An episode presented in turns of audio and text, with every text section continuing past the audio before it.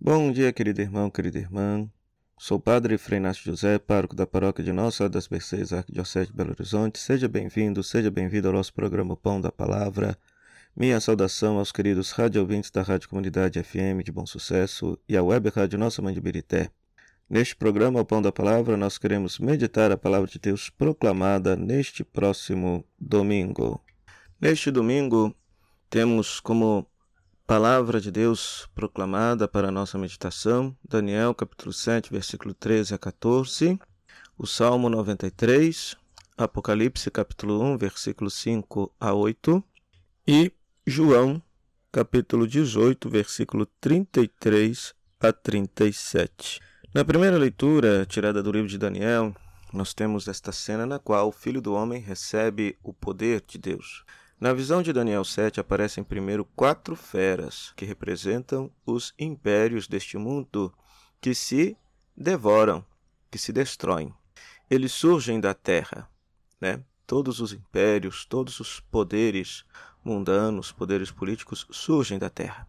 Mas só que do céu vem esta figura com feições humanas. O texto diz como um filho do homem que vence as feras e recebe toda a honra e poder e autoridade do ancião de inúmeros dias, que representa justamente o Deus eterno. Este filho do homem representa os santos do Altíssimo, os anjos, ou seja, em última análise, Deus mesmo. É interessante que no Evangelho Jesus se atribuiu a autoridade do Filho do Homem, ou pelo menos os discípulos de Jesus, após a sua paixão e ressurreição, reconheceram Jesus como este filho do homem lá da profecia de Daniel. O Evangelho de Marcos revela isso gradativamente, chegando ao uso paradoxal desse título para falar de Jesus no seu sofrimento e morte, conforme a gente vê, por exemplo, no relato de Marcos, nos anúncios da paixão. Jesus sempre vai utilizar que o filho do homem deve sofrer, morrer, ser torturado, etc. Né? Dito isso, ele também afirma anuncia a sua volta com poder e com as nuvens do céu. Por exemplo, Marcos capítulo 14, 62, Marcos 13, 26.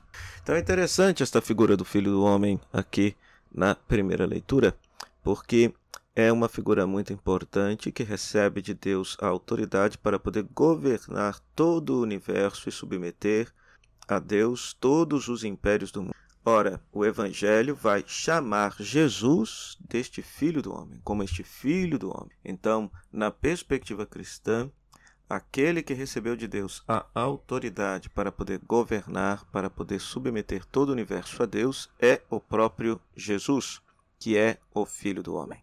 Né? Por outro lado, o Evangelho, que nós temos aqui, João, capítulo 18, nós vemos uma cena muito interessante. Jesus está diante de Pilatos, né? E esse texto nos ensina que o reino de Jesus não é deste mundo e que ele veio para testemunhar a verdade.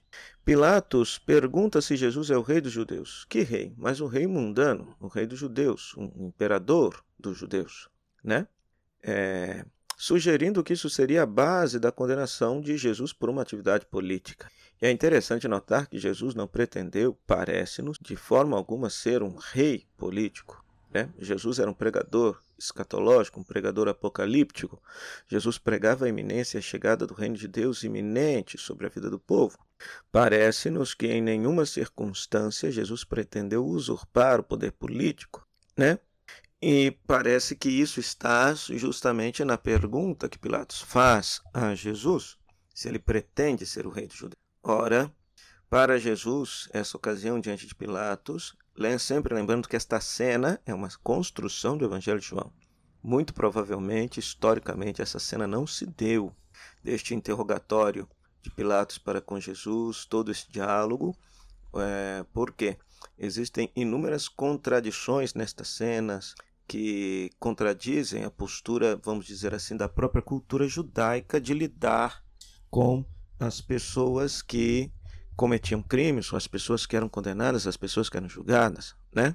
Então, hoje, na exegese, se tem um consenso que toda essa cena do julgamento de Jesus por parte de Pilatos é uma construção do Evangelho de João para mostrar que Jesus de verdade é o rei e que Jesus, no fundo, no fundo, está julgando Pilatos, né? É, é um paradoxo aqui muito interessante, porque a rigor é Pilatos que julga Jesus, mas no fundo é Jesus que está julgando Pilatos, pois ele é o verdadeiro rei, ele é o verdadeiro juiz. Né? Então, por isso, Jesus, neste momento, esclarece o significado de seu reino. Ele veio para dar testemunho da verdade de Deus, que é Deus mesmo, a luz, a vida. Essa verdade se torna manifesta em Cristo. Quer brilhar como luz no mundo que se fechou a luz e por isso é chamado de trevas, né? É interessante que em todo o Evangelho de João sempre se vai ter esse paradoxo entre luz e trevas. Luz é Deus, treva é tudo aquilo que está fechado à luz de Deus. Né? Jesus, esta luz, quer brilhar como luz no mundo que se fechou à luz que é Deus e por isso é chamado de trevas. E a luz e a vida venceram na doação até o fim na cruz, trono de glória de Cristo. E aí revela-se seu verdadeiro poder. Ora, o poder de Cristo não é um poder político, não é um poder autoritário, não é o poder das armas, mas o poder de Cristo é o poder do amor, é o poder de se autodoar, o poder de se entregar a tal ponto de dar a própria vida. Nisso consiste o poder de Jesus, nisso consiste o poder de Deus. Nós muitas vezes na nossa liturgia nós estamos calejados de ouvir, porque as nossas orações iniciam assim: ó oh Deus Todo-Poderoso, né? Então, esse Todo-Poderoso, a gente sempre imagina que Deus é capaz de fazer absolutamente tudo, né? Mas não. É, Deus, ele respeita a lei da natureza, do cosmos que ele criou. O poder de Deus consiste em nos amar, em nos conduzir por amor, pelo amor e no amor à vida plena junto a si. E isso aconteceu de uma forma muito bela na entrega de Cristo na cruz. Por isso, a cruz, numa metáfora cristã, é o trono de Jesus. É dali que ele reina, porque ele amou até a morte e morte de cruz, dando sua vida por todos nós. Já na segunda leitura, Apocalipse capítulo 1, nos mostra a testemunha fiel e os reis dos reis da terra. O rei dos reis da terra. Ora, na introdução do livro do Apocalipse, que nós temos sete cartas, nós encontramos três títulos cristológicos, três títulos de Jesus. A testemunha fiel, o primogênito dos mortos e o que reina sobre os reis da terra. O que isso significa? Significa que Cristo testemunhou que viu e deu sua vida pela verdade de seu testemunho. Porém, ele superou a morte, pelo que nele possuímos a ressurreição e a vida. Seu reino é construído sob o poder da verdade e do amor, e seu reino se realiza onde o homem responde com fé à verdade com a fidelidade ao seu amor.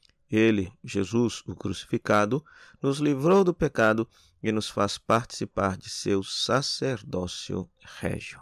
Então, nesse texto, né, o chamado Jesus, a testemunha fiel, Rei dos Reis da Terra, queremos contemplar aquele que pela sua ressurreição foi colocado à direita de Deus Pai Todo-Poderoso e ele está reinando desde já, desde o céu sobre todo o universo.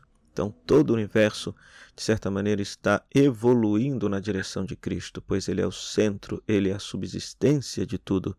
Conforme vai dizer a carta aos Colossenses, nele, por Ele, tudo existe. Tudo foi criado por Ele, para Ele, nele todas as coisas existem e subsistem. Por isso Ele é o Rei, por isso Ele é o centro. Por isso tudo deve convergir para Ele.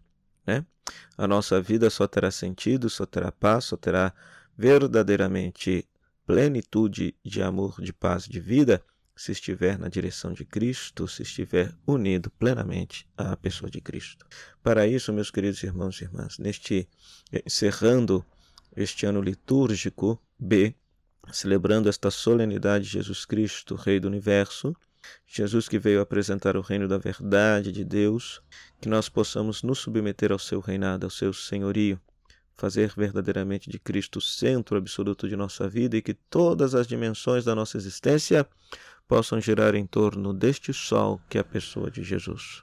Para isso, oremos. Deus eterno e todo-poderoso, que dispusestes restaurar todas as coisas no vosso amado Filho, Rei do Universo, fazei que todas as criaturas libertas da escravidão e servindo a vossa majestade vos glorifiquem eternamente por nosso Senhor Jesus Cristo, vosso Filho, na unidade do Espírito Santo.